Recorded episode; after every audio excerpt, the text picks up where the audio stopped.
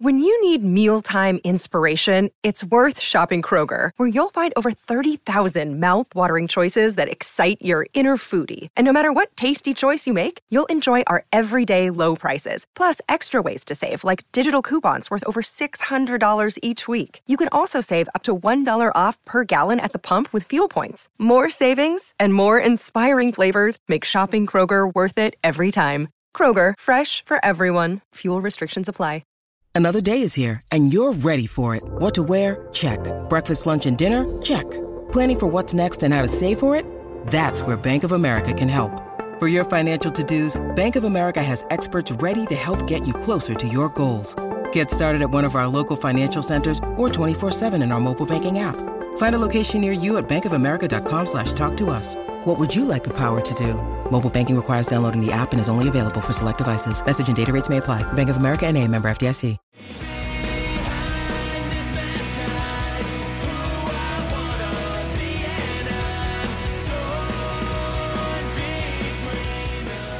What's up, everybody, and welcome back to another episode of Straight Up Sabres, presented by the Hockey Podcast Network and the Charging Buffalo, brought to you by Thin Man Brewery. As always, I'm Brendan. And I'm sad. We're not going to be able to watch the Sabres for 5 months. So very sad. Taylor, of course, is saying this as the Sabres season came to an end. And boy, oh boy, Taylor, the Sabres were one goddamn win away from making the playoffs. Sabres, of course, finished with 91 points. They finished truly above 500 as they won their season finale against the Columbus Blue Jackets, recording 42 wins. 42, Taylor, the same amount of wins as the Florida Panthers, who ended up making it. As I had said before, the Sabres were one win away this season from making the playoffs as they finished just 1 point back of Florida, who finished with 92 points. Several guys on this team, Taylor, ended up having career years. I believe 6 guys total of players who qualify as veterans ended up having career years this year in terms of their point totals. And all around, there was a lot of highs, there was a lot of lows, there was a lot of streakiness throughout the course of this season, but I think it's undeniable to say that the Sabres made a significant jump this year, finishing with above 90 points just 2 years after finishing in last place. So, Taylor, give me your thoughts on just, wrapping up the season here and kind of a high-level view at the season as a whole. Yeah, it's important to step back a little bit because, like you mentioned, there's some disappointment with not making the playoffs. So it's important to think about that, where we were 2 years ago. Probably about 2 years and a month ago, maybe 2 years and 6 weeks ago, we were still doing this podcast twice a week, and the Sabres went like 7 of our podcast episodes without winning a game. Maybe more than that, honestly. It was bad. Probably more than that. Yeah, it was. They lost like 17 games in a row in the middle of that abbreviated season, and it was so hopeless. It was the drought extending. You knew Eichel wanted out. Reinhart was not. People thought like Reinhart was probably gonna be gone at that time because he hadn't signed a new contract. Taylor Hall was a huge bust. Eric Stahl sucks. Things like that. Just like the whole team was like, blech. Another year of Rasmus Ristolainen. It was just really brutal to watch. And the season ended on, I wouldn't say a high note, but the season ended better than it started, yeah. To say the least. Once Granato got in there, they finished the season pretty strong, which is crazy because they still only won 15 games of 56. It tells you how bad they were. And look where we are 2 years later. You mentioned it's 91 points. It's the most points they had since last time they made the playoffs in 2011. They last year were almost 50 points behind the Florida Panthers. They finished 1 point behind them, I think it was, this year. Yep.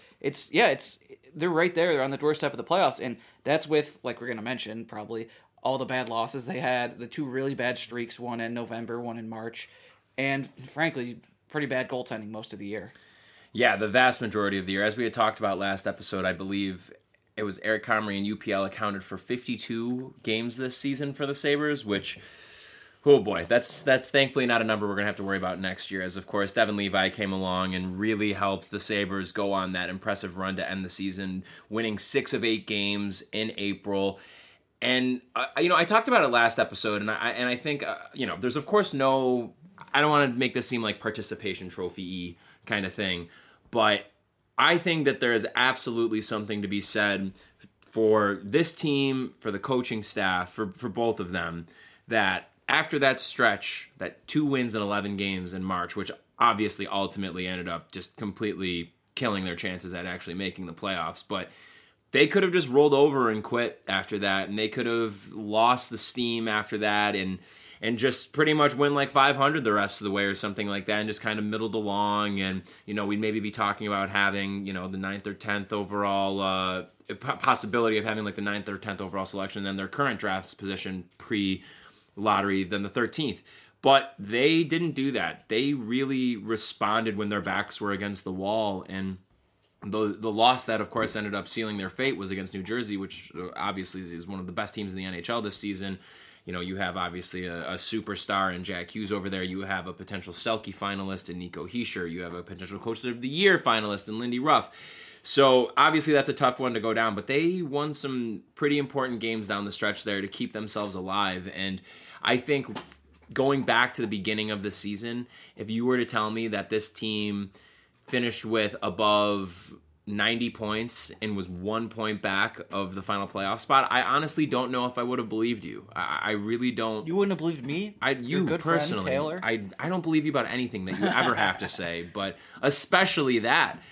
It's remarkable to think that they really did this. And again, coming into this year, you know, we were talking about, well, Tage had that amazing year last year. Did he max out? You know, what's going to... Turns out, no. Clearly not. You know, we knew what Tuch was, but Alex Tuch really took his game to a new level. We didn't expect Jeff Skinner. I mean, he had a bounce back last year, but again, it was like, well, is this the start of the decline of his career? He ends up having the most productive year of his career. You have Dylan Cozens, who actually took the step, and maybe even and then some, from what we were hoping from him. And I think the guy that absolutely, positively, more than anybody else in this entire organization, played his way into being on the team next year, Casey Mittelstadt, with the stretch run that he had. He had a really not great start to the year, but an incredible finish, almost hitting 60 points. I mean, that is just absolutely remarkable. He had finished with 59 points in 82 games here. He spent most of the year playing in that middle six role, mainly honestly on the third line. Then he gets his shot once Tage gets hurt, playing on the top line, and he looked pretty good between Skinner and Tuch. He looked very good, actually, like more than serviceable. Like, he was really solid there. Is Casey Mittelstadt a first-line center? Obviously not, but he proved his worth here, and I think at the very least he proved that he belongs on this team next year, barring a really big trade opportunity or something like that, because he greatly increased his value, I think, with how well his season went. But I say that both trade value and value to this team moving forward. So it's an interesting spot with him, too, because he is going into the last year. Next year will be the last year of his current contract. So not really having to worry about getting an extension done or anything like that right now. And I, quite frankly, don't think that that's something that you need to worry about right now. I think that this is different from a Cousins situation or a Tage situation or a Darlene situation this summer where you want to get out ahead of it and just get it done. I would much rather like to see how Casey Mittelstadt starts his next season and really see what kind of player we get next year before making that commitment, because ultimately you made those couple of moves in Cozens and Thompson that were, you know, you're banking on the future. Mittelstadt isn't really that guy, though, and I don't think that there needs to be a rush with that, but that's kind of getting ahead of us here. So, you know, I kind of just gave a bit of a brief overview. Taylor, can you talk a little bit, though, about some of the guys who impressed this year, some of the guys who, you know, maybe outside of, you know, the six who surpassed that 50-point mark this year, maybe even some of the guys, you know, throughout the roster who you were impressed with this year, but including those guys as well, though, too, some of those star players for this team and the important guys here. What were some of your main takeaways from this season? Yeah, like you mentioned, I think the six guys having their career best and so many guys like Tage and Darlene, especially, getting so much attention, it's hard to highlight everyone, which kind of makes me think, I've been coming around to the idea that the most underrated jump and one of the biggest and most important things for the future that happened was Cozens' season. Cozens is a 30-goal scorer now. Yep. He, if you remember his first couple of years, even though he was good, he was not very productive. And him playing with these young guys, he really was the anchor of that line. And he, yeah, I mean, he's almost a point-a-game guy, not quite a point-a-game, but he's still physical, he's still good, like, in transition, and he scored 30 goals, like, that's huge, and I know he's not, like, some diamond in the rough, he was a top 10 pick, but I think it's pretty clear, it's getting more and more clear the Sabres made the right pick there. For sure. Like, against all odds, Jason Baccio made the right pick. And several teams ahead of the Sabres made the wrong pick, too. That's right, Detroit.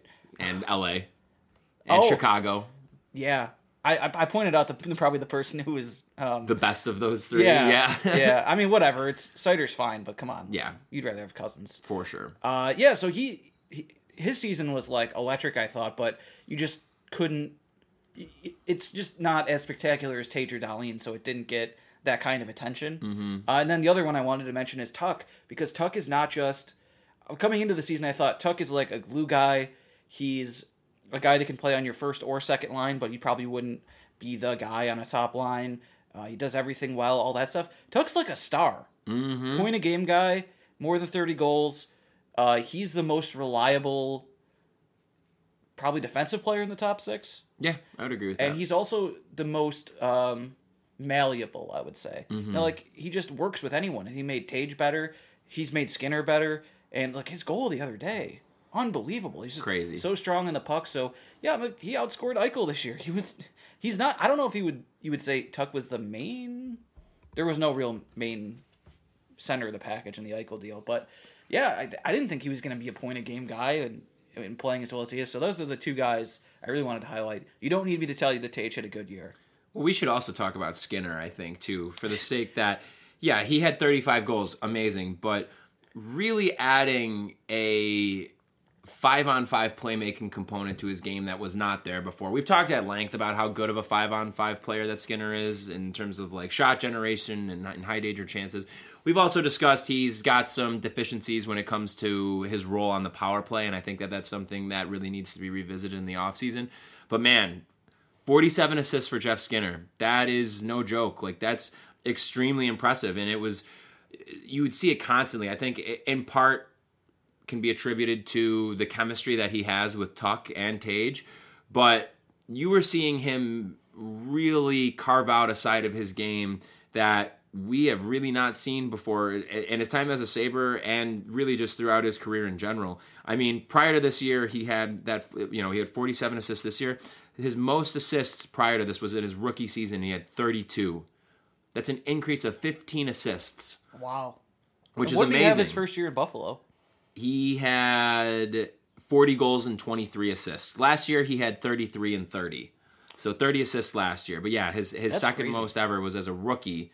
As an 18-year-old, he had 32. And now, as he's going on 30 years old, he puts up 47 and is also, for the first time in his career, above a point-per-game player. I mean, it's remarkable what he's been able to do. And I think that it's also worth pointing out that a couple of things. One, I would say this year, definitively, we kind of started to see last year a little bit with him being like, wow, maybe, you know, the contract isn't as bad.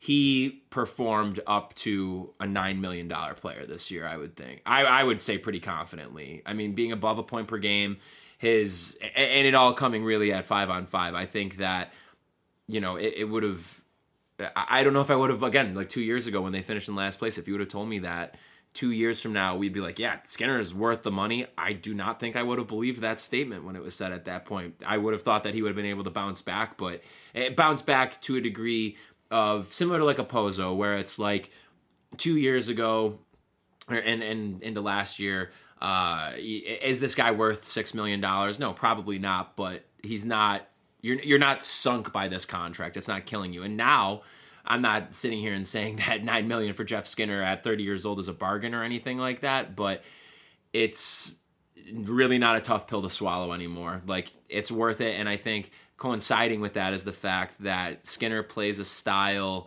that I think is going to age gracefully as he continues through these next 4 years of his contract. And so, got to give props to him. I think, you know, it's clearly not him being reliant on Tuch or being reliant on Tage, because he's shown he can play with Mittelstadt as his center. He's shown that he could play with Cozens a bit, too, in limited minutes, obviously. So really, really exciting year for Jeff Skinner. Let's get into some of the guys outside of this. I just want to say about Skinner. Oh, yeah, go ahead. Anti-credit to Ralph Krueger. Yeah. Because the rest of his career, Skinner, he was up and down goals-wise in Carolina, but, you know, at his best, he was great. He's a great goal scorer. One of the best 5-on-5 scorers in the league. And he played this certain style. It worked his first year in Buffalo, too. He had 40 goals playing under Housley. And Krueger, like, looked at him as someone who has been a good scorer, not a good defender his whole career, and was like, we need this guy to play within this very specific system. Skinner is like a little, like, he's like a little goblin that thrives on chaos. Like, when you watch him, like, first of all, there's a reason other teams get so pissed off at him. But he also, like, I don't know, look at his goals. They're not structured plays. Mm-hmm. Like, it's, he really, that's why he can be so deadly around the net, because he really thrives on. He's a free-flowing kind of player. Yeah, and that's honestly what makes him probably not a great power play player, too. Mm-hmm. Like, power plays have to be structured by their nature. and why he can sometimes be, in overtime, he's hit or miss, because sometimes overtime is, hey, playing your 3-on-3 style, is it working? And sometimes overtime is just insane, and that's when he kind of thrives in overtime. But he's, of course he was going to be, like, maybe not this good, but of course he was going to be, like, good if you just let him do what he always did. Right. How valuable could he have possibly have been as, like, playing in that system? Like, what did Ralph Krueger think was going to happen? So I don't know. That's a very bold take that Ralph Krueger's a moron. Well, a moron, and it was clearly had to be something personal with it, too. I mean, you don't just, like, bury a career 30-goal scorer on the fourth line just because, and especially when you're walking into a situation where the guy scored 40 goals right before you showed up. And it's funny to think, too, about Krueger, because thinking back, I mean, to his eventual last season in Buffalo, that team, in hindsight, it's horrible that they were the worst team in the league. You had, obviously, Skinner, that he was misusing, but you also have Taylor Hall, Jack, Sam Reinhart. You had a young Dylan Cozens. You had Olofsson. You, and the back end, I mean, Brandon Montour, I think, is another example of a guy who just absolutely fired Ralph Krueger into the sun, because can you imagine having the Florida Panthers' current version of Brandon Montour in this Sabres defensive system with Granato at the helm? Can you imagine that top four, a Samuelsson, Darlene, Power, and Montour kind of top four? Wow. That would be insane. I mean, Montour is like a legitimate number two option now in Florida for a playoff team. Didn't he? I think he hit 60 points this year. Like, did he lead them in scoring? I think they're leading scores are him and Reinhart. Which is, I'm going to double check that, but yeah, it's somewhere up there. But yeah, that's another good example. And obviously, Darlene was there too. Yeah, that team being the worst team in the league. I think someone pointed that out on Twitter today. It's ridiculous, but on the other hand, Hall was not good at all, and Eichel was playing injured for a lot of the year. So you did lose two of those guys, like, almost right away.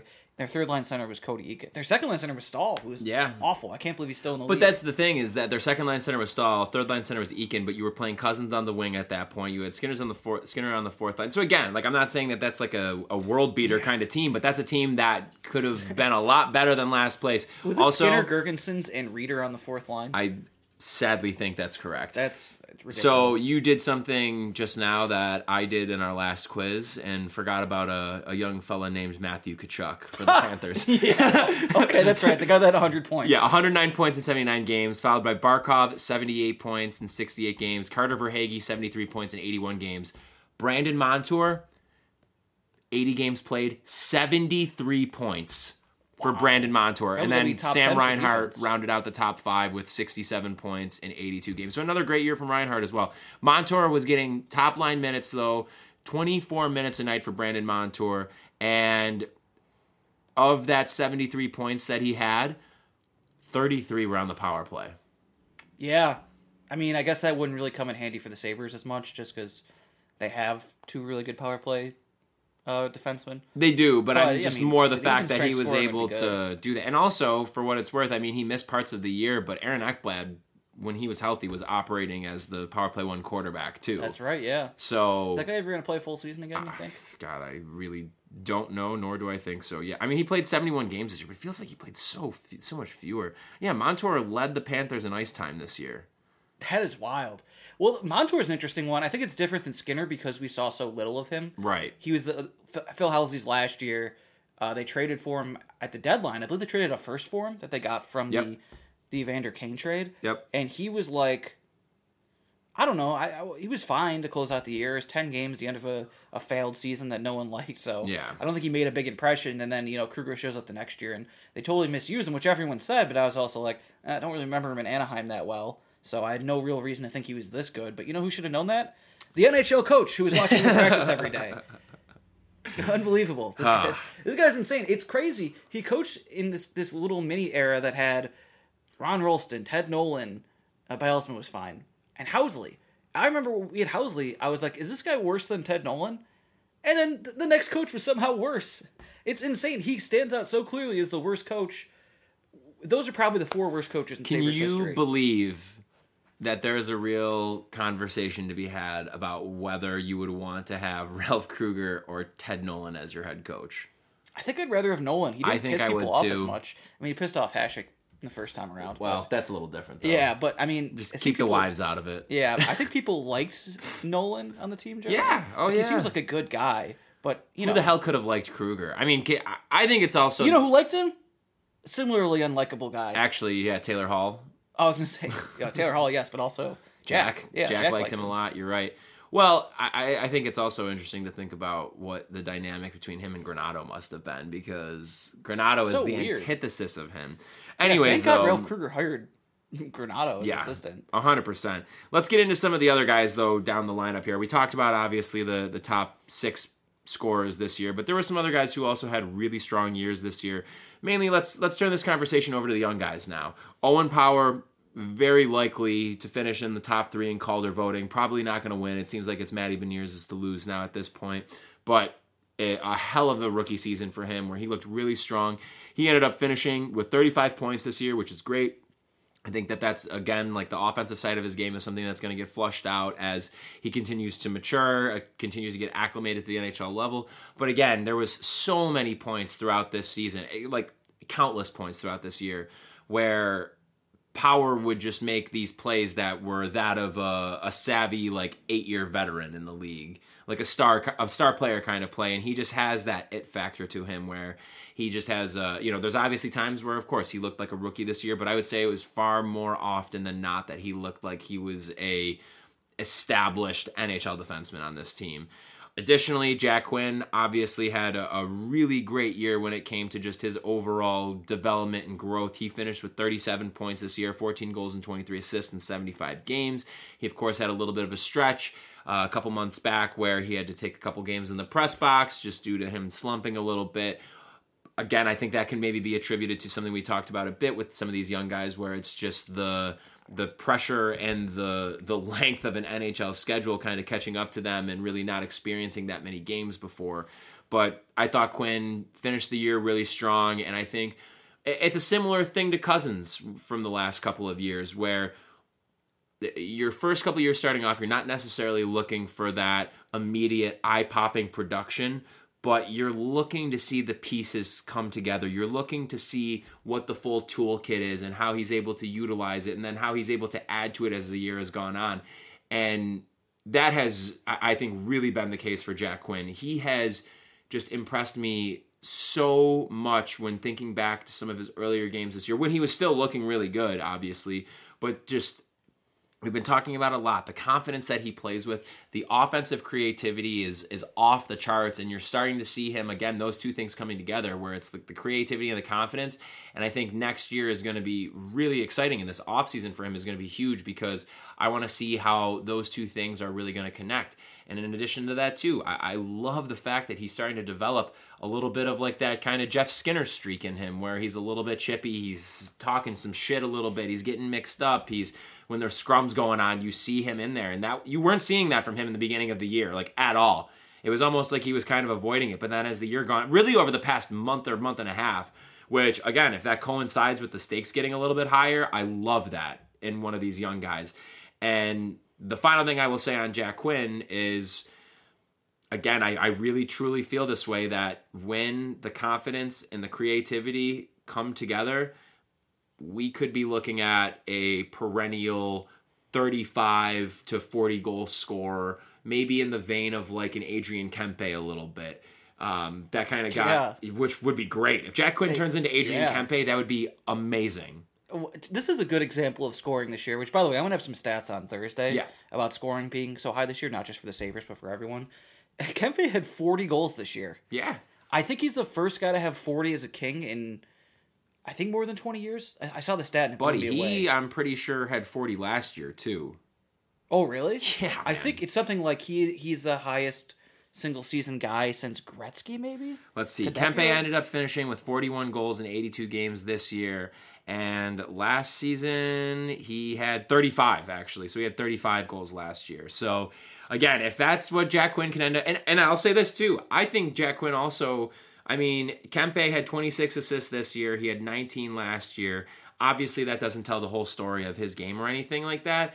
But I really like Jack Quinn's playmaking ability as well. Yeah. I think that definitely ties into the offensive creativity because Quinn, I think, is going to be a guy, and I think this is kind of similar to Kempe too, where one of the things that I really like about him with watching him is his off-puck positioning, and I think that was something that really got better as the year went on. I think it was one of his huge strengths in Rochester last year, and I really thought I saw that grow a lot as the year went on. So if he's able to continue to hone that while also zeroing in a little bit more on some of his playmaking ability there, I mean, again, like, that's a really, really nice piece to have in the system. And in my mind, Quinn established himself as a, and not that this was something that we were thinking about really much anyways to begin with, but like he is an like a untouchable core piece of this team moving forward with how good he looked this year. Yeah, definitely. He definitely also has good chemistry, which will help with the playmaking, but good chemistry with Peterka, kind of Krebs too, mm-hmm. Cozens, like Tage even he looked good with too while Tuch was out. Yeah, that's honestly a good comparison with hopefully more assists like you said. But yeah, honestly, a very, very positive rookie year for him. And he's another guy who like, hey, 2 years ago, remember this? Like, we were pretty down on him. A lot of people were. I thought it was a colossal mistake, that pick. A lot of people did. Yeah, and he's just consistently gotten better, like, every year. It's like he's just gone from, like, he could barely play in the AHL because the season was all weird, but he wasn't good when they did play, to he was, like, an incredible player last year in the AHL, too. A good middle six rookie in the NHL very quickly. Granted, he was a top 10 pick, but still. Yeah, absolutely. So let's talk about a couple of the other young guys you mentioned there, and JJ Peterka and Peyton Krebs, both of which had their up and down moments throughout the year, and I think had a bit of different paths, though. With Peterka, of course, had a really strong start to the year. The kid line looked great. He, like you mentioned, the chemistry with Quinn and Cozens was excellent. He had his struggles too, though. I think his were to a bit of a greater extent than Quinn, just in terms of, again, that kind of middle of the season and just really not looking like he was with it, or maybe he's tired from, again, like the rigorous travel schedule and just getting accustomed to that, because it absolutely is a thing, and it's not something you can hold against a guy when it's their first time getting like used to that kind of a travel regimen. But I thought what league did he play in last year? He was in the A. Yeah, he was in the A last year. Yeah, and then Krebs, additionally, I thought he was maybe the most not surprising, because Casey I think was the most surprising this year, but Krebs was probably second in terms of the most surprising, in terms of him being able to round out the defensive side of his game. Now, obviously, some of that's attributed to him playing with defense first players in Gergensons and Okposo, but I really liked his game, and I liked how he rounded it out. And I think my big thing with Krebs going into next year is that you cannot have him in a fourth-line role. I think that you need to get him with some goal scorers, at least a goal scorer, so that he's able to utilize some of his speed, some of his, you know, his skating ability, his playmaking. I mean, again, we talked about it several times throughout the year. He had, like, Reinhart-esque assists where it's like he has eyes in the back of his head. And again, you can't say enough about the fact that this is a guy that was a pure skill player, and one of the big knocks on him from when he was coming out of the draft into him being a prospect with Vegas into his time beginning with Buffalo was that he really did not have any kind of a physical side to his game. And I think he changed the perception of that greatly this year, especially when you look at how strong he was on the boards. I mean, I was so impressed, because either way, like, strength is one thing, but like, he's a small guy at the end of the day, and he was so good in puck battles on the boards in the offensive zone and being able to make something out of nothing there. So what are your thoughts on Peterka and Krebs, Taylor? They both finished the season stronger than they started it. And, well, more specifically to Peterka, finished the season stronger than he was in the middle. He was, like, pretty consistent scorer in the last few weeks of the season. Like, it felt like he was really finding his offensive game. And like I said, he's good to pair with Quinn. I think it's worth remembering that he's not like Quinn or Cozens or Mittelstadt. He wasn't the top 10 pick. Yep. He's a second round guy, so he's another guy that in less than 3 years has really come a long way. And that's, again, with a year that's kind of destroyed by COVID. Right. But yeah, I think I see Peterka and Krebs both. I guess Peterka's more of a middle six, quote unquote, guy. Yeah. But yeah, Krebs, it's important, and you have to remember that not every prospect is gonna, not every good NHL player is gonna just be a guy that scores 40 goals. Like, Krebs is going to be an ideal bottom six guy. It seems like that's the big thing. And this has been a thing people have talked about multiple times. But basically, every NHL player, forwards especially, were huge goal scorers wherever they started. They were, you know, let's say they were I don't know, when they played Bantam or whatever they call that in Canada. Yeah. Or the whatever they get through juniors. Like, there's very few guys who aren't like great scorers that are forwards that get drafted. But then you get to the NHL, not everyone can be a great scorer. Mm-hmm. So that you have to kind of adapt your game. And so, I think sometimes guys just can't do that. They think like, no, I'm going to score 40 here too, and that never works out. I think a good example is actually Curtis Lazar, mm-hmm. former Sabre. He was a pretty big draft pick, wasn't he? He was a big prospect with Ottawa. He was a first-rounder, yeah. And then he came to the NHL. It was good for like half a year and then really fell off. And I think he probably hit a ceiling physically and then just totally reinvented himself. And it's like, well, he'll probably be around for a good while as like a bottom six guy.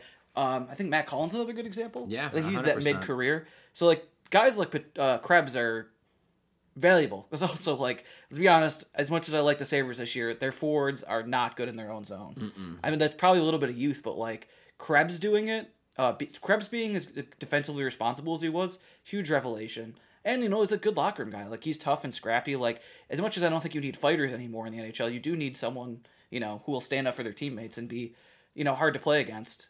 And then Peterka, I guess I would also, what I would say with him is he's almost more valuable because how well Quinn plays with him. Mm-hmm. So, both good report cards for them, too. Yeah. Honestly. Absolutely. So, let's round out the forwards here.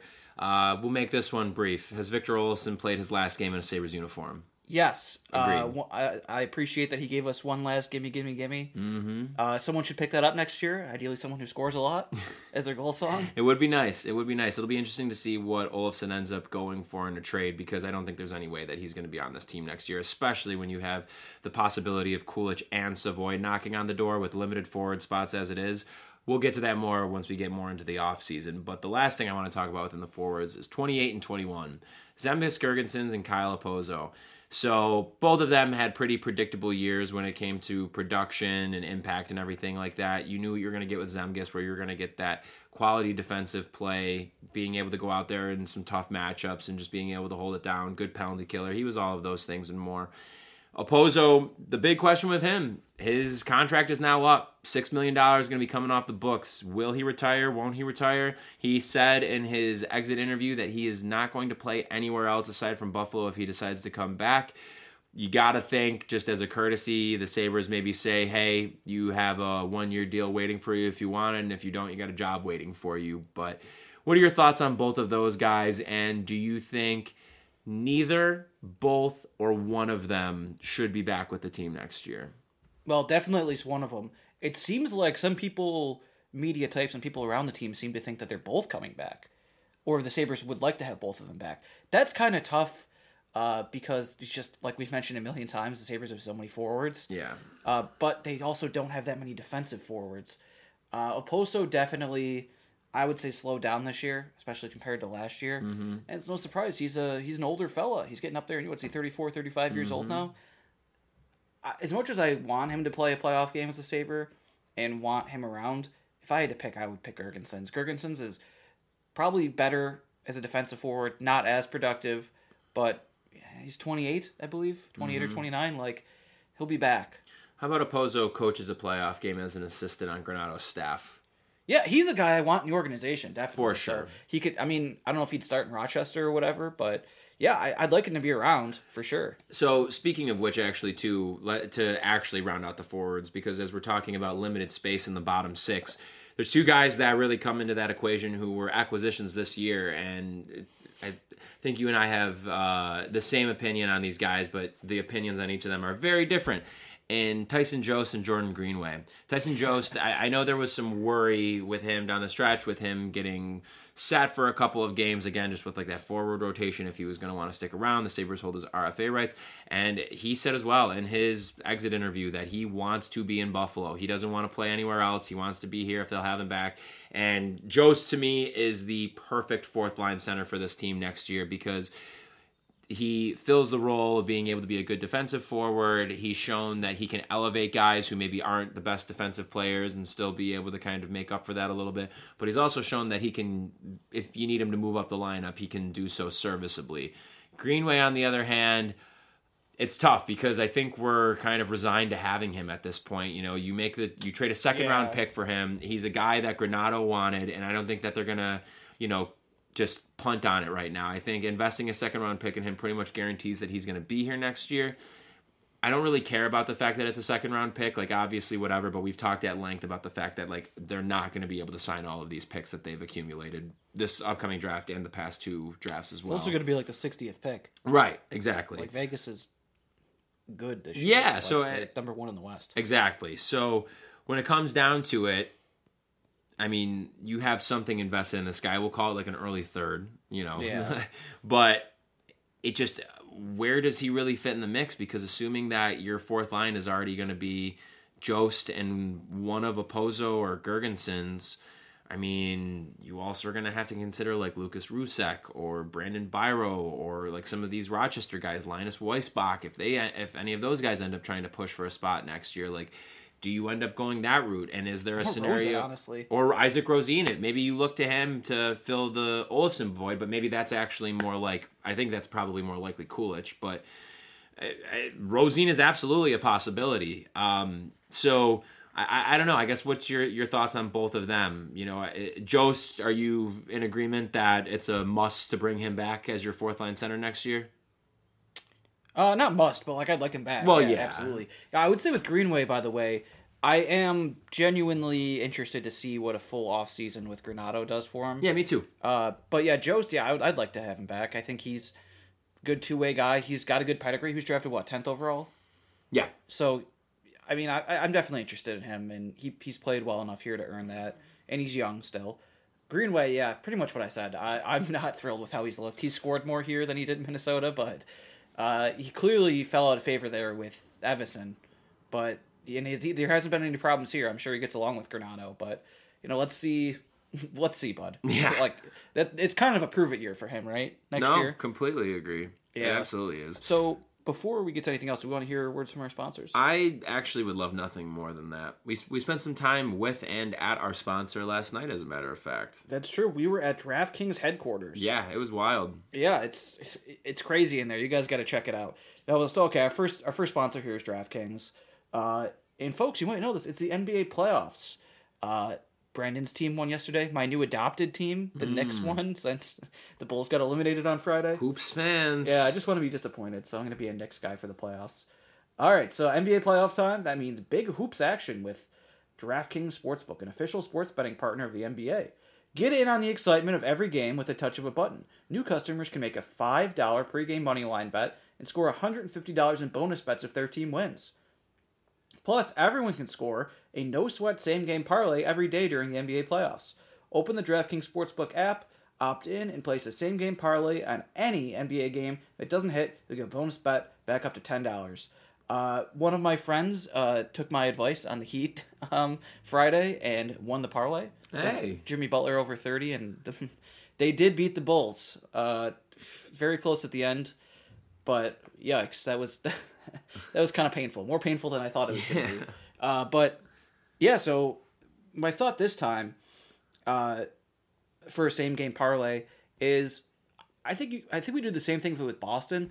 I know, like, a 2-seed is always going to be heavily favored in the playoffs over a 7-seed, but in particular, I think these Hawks are, especially considering their talent, pretty fraudulent organization. I'm not impressed by them at all. So I think you pick Boston... game 3 in Atlanta, I think Boston's going to win that. I bet money line, but I'm going to have Brendan decide what player bet you want to be part of that parlay. For Boston? Yeah. Just like anything? Yeah. Let's do... what do you parlay it with? Why don't we do, like... let's get wild. Could you do steals? Yeah. Maybe like... whatever the over is for steals for Marcus Smart. Sure, like all right. 3 steals, maybe? Over steals for Smart and money line. I don't like the Celtics, obviously, but I think this really should be a sweep for them. Absolutely should. I have no respect for Trae Young. No, I'm just kidding. Whatever, Trae Young's fine, but not a huge fan of this team. Anyway, download the app now and sign up with code THPN. New customers can make a $5 pregame money line bet and score $150 in bonus bets if their team wins. Only at DraftKings Sportsbook with code THPN. Gambling problem? Call 1-800-GAMBLER. Massachusetts, call 800-327-5050 or visit the Gambling Helpline, ma.org. In New York, call 8778-HOPE-NY or text HOPE-NY at 467-369. In Kansas, call 1-800-522-4700. On behalf of Boot Hill Casino and Resort in Kansas, 21 or over in most eligible states, but that'll vary by jurisdiction. Eligibility restrictions apply. See DraftKings.com/sportsbook for details and state-specific responsible gambling resources. And folks, like Brendan mentioned, our other sponsors, Thin Man Brewery. I was at both the Thin Men last night.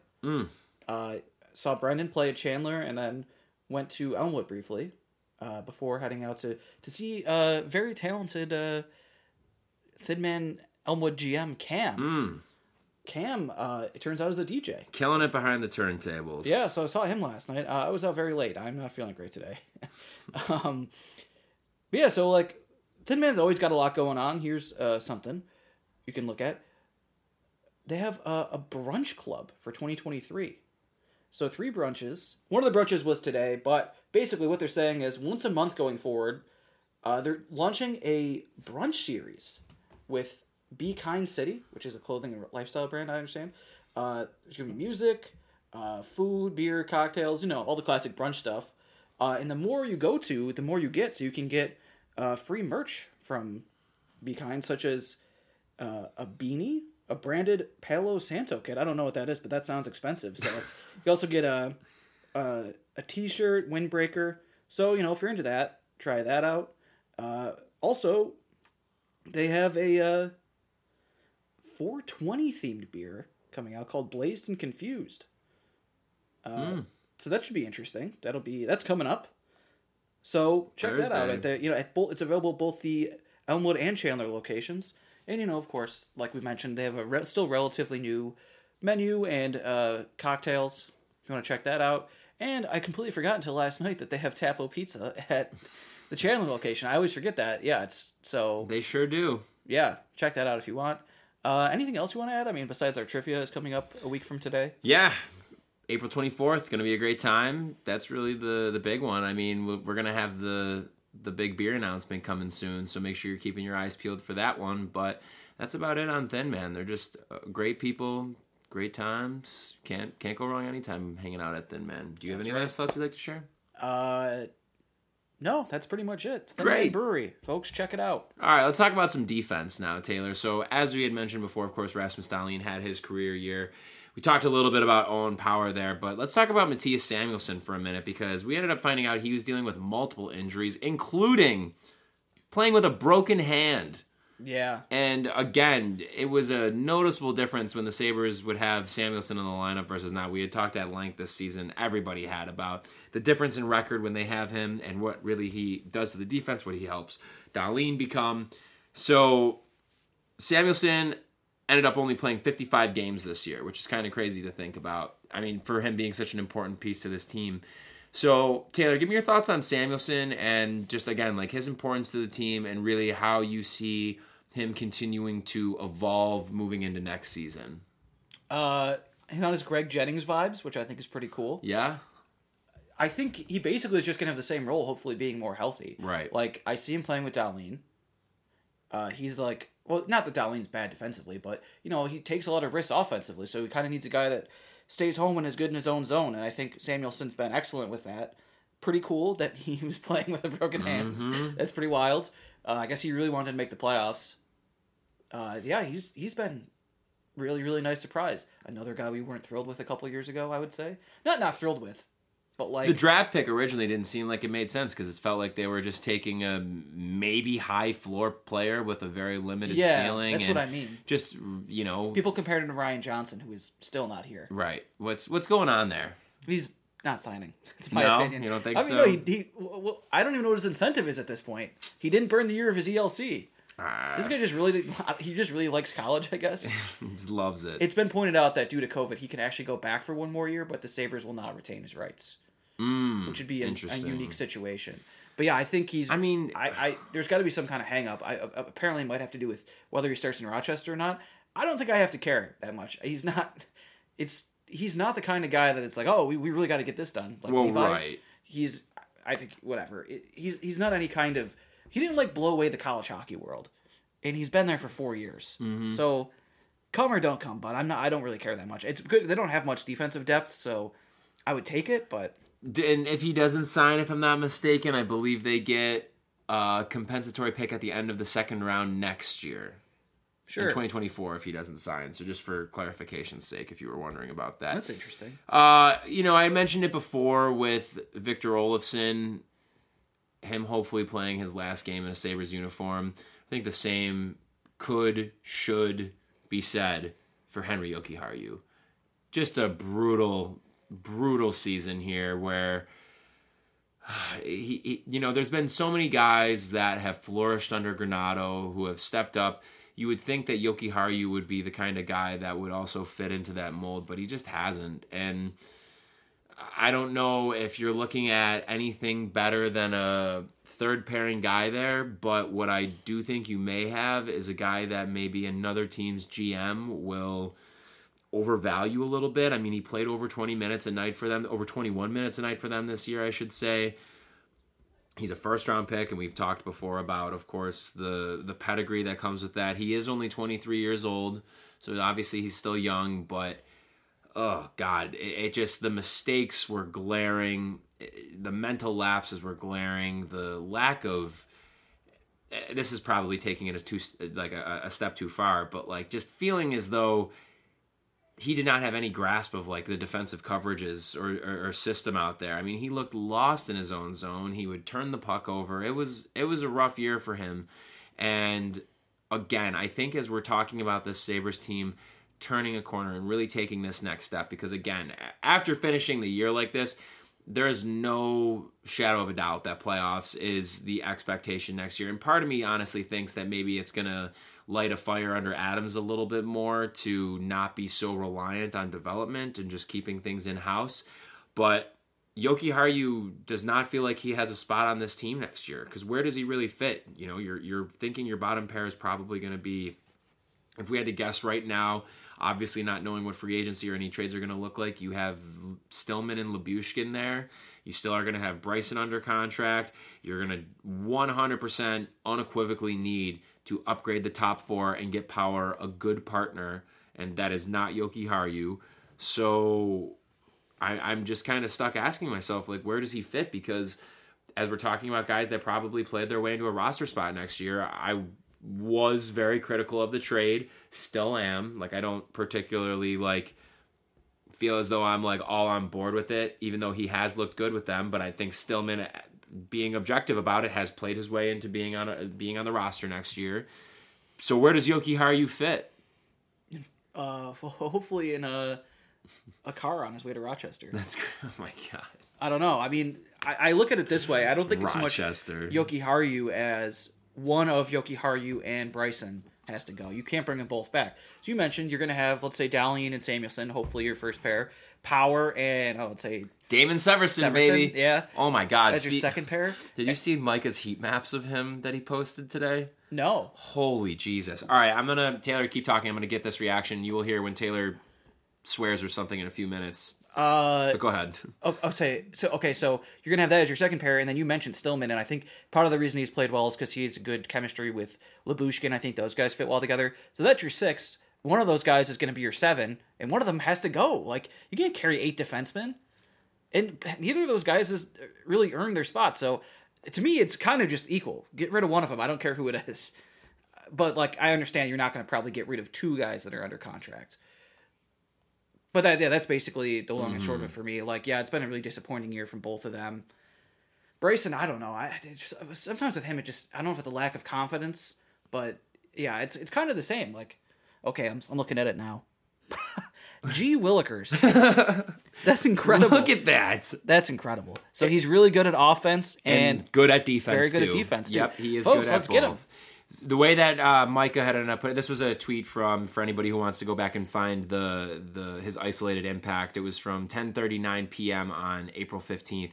But the way that Micah described it, for those of you who haven't seen it, is that he's extremely strong impact on his team's 5-on-5 offense. He's useful defensively at 5-on-5 and on the PK, and he's above average in front of the goal in two different ways. I mean, he's got to be the guy. I want them. I want them to overspend on him. Like, do it. Someone's going to have to do it. And if there's, I'm generally speaking, I know most, I would say, sane hockey fans are against overspending in free agency because a lot of times it doesn't work out well. Sometimes it does. Sometimes it does, and I think this is a time when it will. He's 28 years old right now. Next year will be his age 29 season. You give him 4 years, and then I don't know. One. 6? So I was going to say 425. Okay, so I'm a little bit more than you. I'm a little bit more. No, you're a little bit less. What? You said 6 a year? Yeah. 4 years? It's 24. Oh, I thought you were saying like 4.25. Oh, no. Per year. Yeah, no. Four, yeah. Okay, my bad. 25 over 4 years. Yeah, okay, gotcha. So, yeah, I did not realize his impact was really good, but he always looks good. Absolutely. It makes sense. But is New Jersey really going to let him go, though? I mean, I guess they kind of are up against the cap wise. They're up against the cap, and, like, again, like, that's another scenario where, like, they have a lot of guys there, like, and they just brought Luke Hughes into the mix. Obviously, sure. Their first pair is, like, untouchable for them right now. I mean, I don't know. It's fair to wonder, and also just for the sake of it, too, for reference, Severson is currently making per year, I think he's, 4.16 on his current contract right now. So he'll be getting a nice raise. By the way, did you see Luke Hughes' first goal was assisted by Jack? Was it really? Yeah, it was an overtime goal. I saw the goal. I didn't realize Jack had the assist on it. Yeah, someone said, I think it was ESPN, because I got the notification that was like a storybook ending. It was like, that would be like the worst story of all time. What do you mean? If I just wrote a book and it ended with, this guy got his brother assisted on a goal. What kind of book would that be? It just ends like one random game, not even the playoffs. Okay, that's fair. This is a really stupid book. But yeah, okay, so there. Yeah, I didn't even think about Hughes, but Hamilton is obviously getting paid quite a bit of money from them. Jack Hughes is superstar money. He sure gets paid. So yeah, you're right. They're going to... Timo Meier. I mean, Seager, Halter, too, on their top pair. Timo Meier. They have Timo Meier. On their defense also, they have Ryan Graves. Like, John Marino, they acquired, too, I believe, if I'm not mistaken. So, I don't know. I mean, are they going to be able to keep him around? It's a fair question. But if they aren't, the Sabres, man, that's got to be their guy. I know there's other guys out there, but I feel like I'm just talking myself more and more into wanting it to be Severson. Yeah, I think that's probably the best option. Yeah. Guys that are realistically going to be available.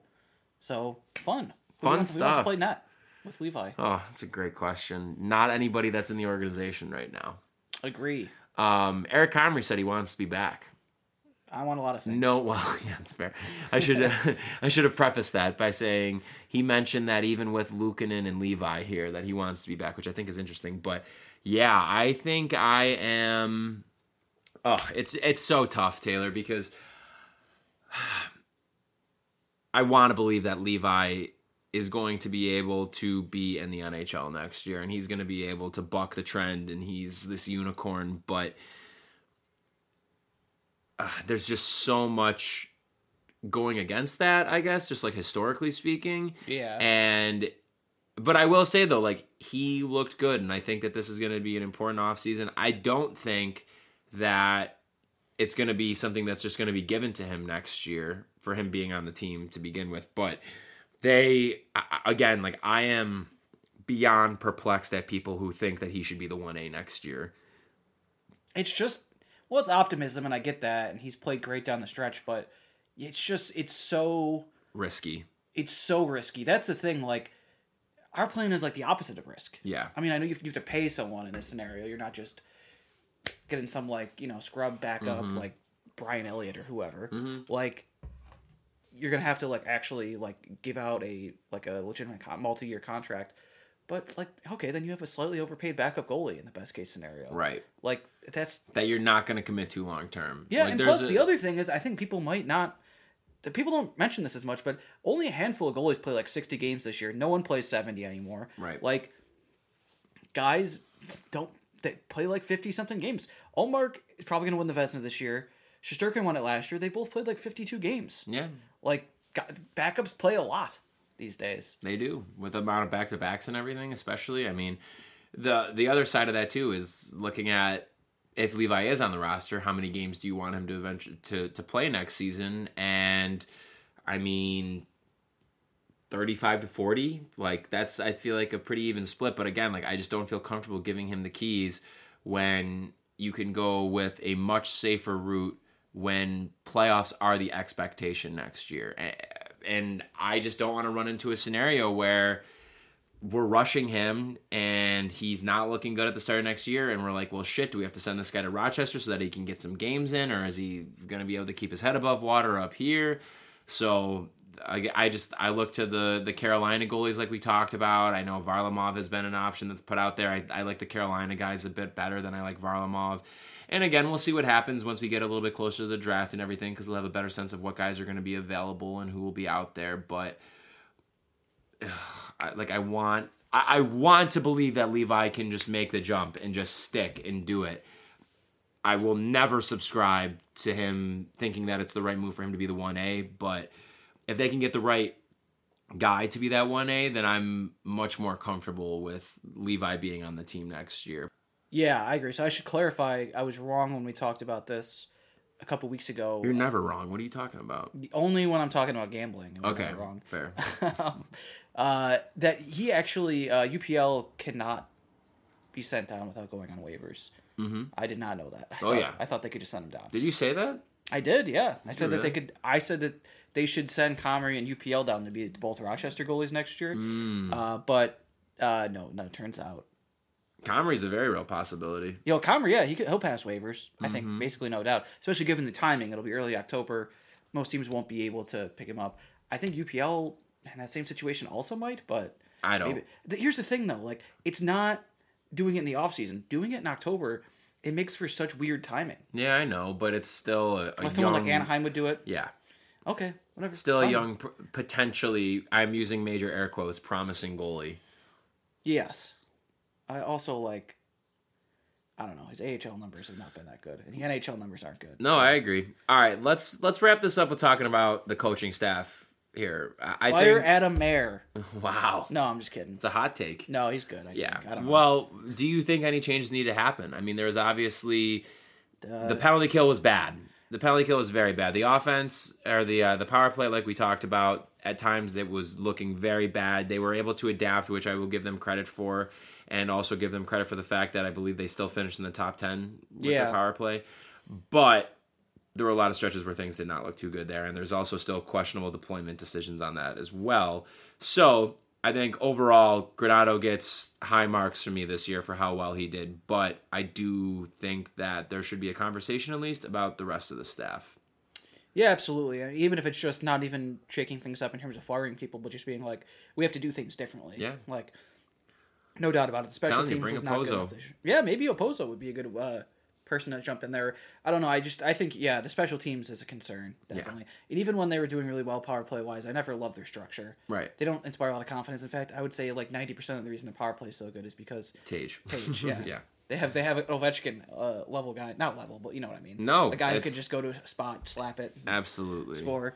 Yeah, I think that's a good example. One more person I actually wanted to bring up is Anderson. Yeah, we should actually. Craig Anderson, man, fucking shout out. Like, yeah, good guy. Good for him, dude. He, I was so glad that they were able to pull that win out for him at home in the home finale, and I don't think you can overstate what he's meant to that locker room. You know, I think a lot of us, understandably to a degree, kind of ragged on bringing him back. I mean, it made sense, but it was like, God, this guy is so old, and how much are you really going to get out of him? But having him around clearly is very impactful to the room and to the young guys.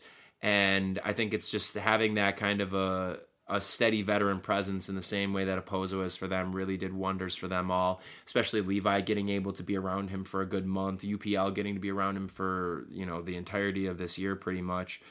And again, like ending his career with a team, I mean, it would have been great if we could have made it to the playoffs, but ending his career when last year just, you know, obviously things didn't go totally according to plan. Like they didn't, in terms of points and standings wise, did not have the best year. But Anderson, I just feel like, is a stand-up guy, and he absolutely deserves some credit for, again, what he's meant to the room. So do you have any thoughts you want to share? Yeah, it didn't really even occur to me that he didn't really become a starting goalie until he was like 27. Mm-hmm. And so the fact that he still won 319 games is pretty wild. Like it's a lot. It's remarkable. Yeah. It's one of the highest totals for an American goalie, right? Mm-hmm. I mean, top 10 probably, I'd have to imagine. Yeah. I think it might even be 5. Yeah. So that's awesome. It's really interesting because I mentioned earlier that goalies don't play 70 games anymore. You know, he actually did play 70 games in a season. Come on. For Colorado. Did he really? Yeah, and then they traded him. I don't understand that. But yeah, he's the all-time leader in wins for Ottawa. Not that I like that, but good for him. Yeah, he seemed like a stand-up guy. People really liked him. And yeah, the goalie rotation did not go according to plan this year, but Anderson is 5th. Wow. Yeah. Who we have ahead of him? Miller, Barrasso, Van Beesbrook, and Quick.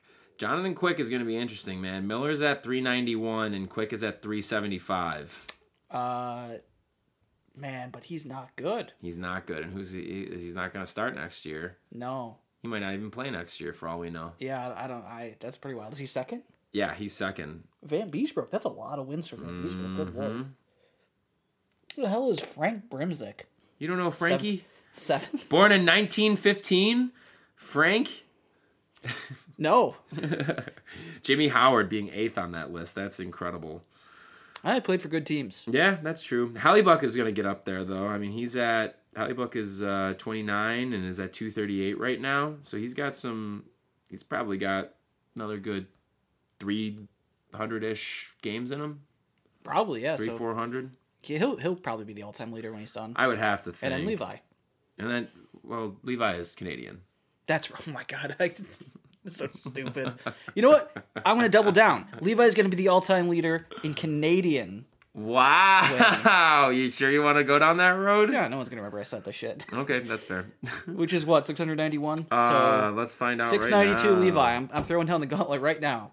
Oh, my God. Well, yeah, Devin Levi, no worries, man. If you want to become the winningest Canadian goalie ever, all you got to do is get 692 wins. That's his magic number, because Brodeur has 691. Well, he's already got like 4 of them, right? Perfect. He's already almost there. God damn, Brodeur played 1,266 games.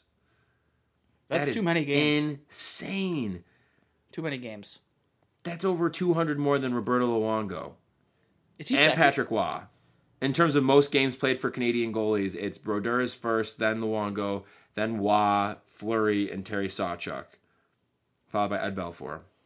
Wow. Win-wise, though, it's Brodeur, Waugh, Marc-Andre Fleury, Luongo, and then Belfour. Crazy. Yeah, guy played a lot. Wow. I can't wait for Levi to be better than all of them. Yeah. Well, all right. Well, do you have any other thoughts you'd like to share, Taylor? Go next. Can't even say it with a straight face. Well, everybody, a couple of things. For one, we're going to continue with our in memoriam, looking back on the season and looking ahead to the off season over our next few episodes. Thursday episode is going to be a little bit more zeroed in on each of the players on the roster from this year and who we want to have back next year, what role we want them to be in, and who we don't want to be on the team next year. So make sure you tune in for that episode. And then again, as we're getting into the playoffs, we'll be, of course, doing some playoff coverage. We should do a bracket. You and I think. Yeah, probably. Yeah. And here's a preview who I don't want on the team next year. Give it to me. Pol Pot. Oh. I think he'd be a bad locker room guy. I would agree. Are we doing a full list of who we don't want on the team? Or just guys that are on the team now? I mean, we could get creative with guys who we don't want on the team. How All about right. we do, we'll go through and do guys who are on the team who we don't want on, and then we can each do our 5 guys who we don't want to be on the team. Okay, cool. Okay, I can get into that. Also, for what it's worth, everybody, Taylor and I are about to go see The Sandman right now. We are very exciting. I want nothing more just than to see Opera Man happen. I just want him to do just a little bit. No, yeah, we're getting ready to go see Adam Sandler right now, so gonna be a great time. What's your favorite Sandler SNL sketch? Oh wow, that's a big question. Man, I gotta think about that honestly. I don't know if I know. We'll report back on Thursday then with that. Yeah. There's a lot of classics there. Absolutely. All right. Well, any last thoughts you'd like to share before we sign off, Taylor? Nope, that's it. Great. All right, everybody. Well, thanks so much for tuning in to this episode of Straight Up Sabres, brought to you by the Hockey Podcast Network and the Charging Buffalo. Remember to check out both the presenters of this podcast on their respective websites, whatever streaming platform you're currently using to listen to this episode. After you go and leave us a nice little follow, subscribe, and rating, make sure you're also checking out all of our fellow shows across both networks, and make sure you're following both of our networks on social media, on Facebook, Twitter, and Instagram. You can also find us, Straight Up Sabres. Last but not least, make sure you are heading over to DraftKings and using that promo code THPN at checkout to take advantage of great deals.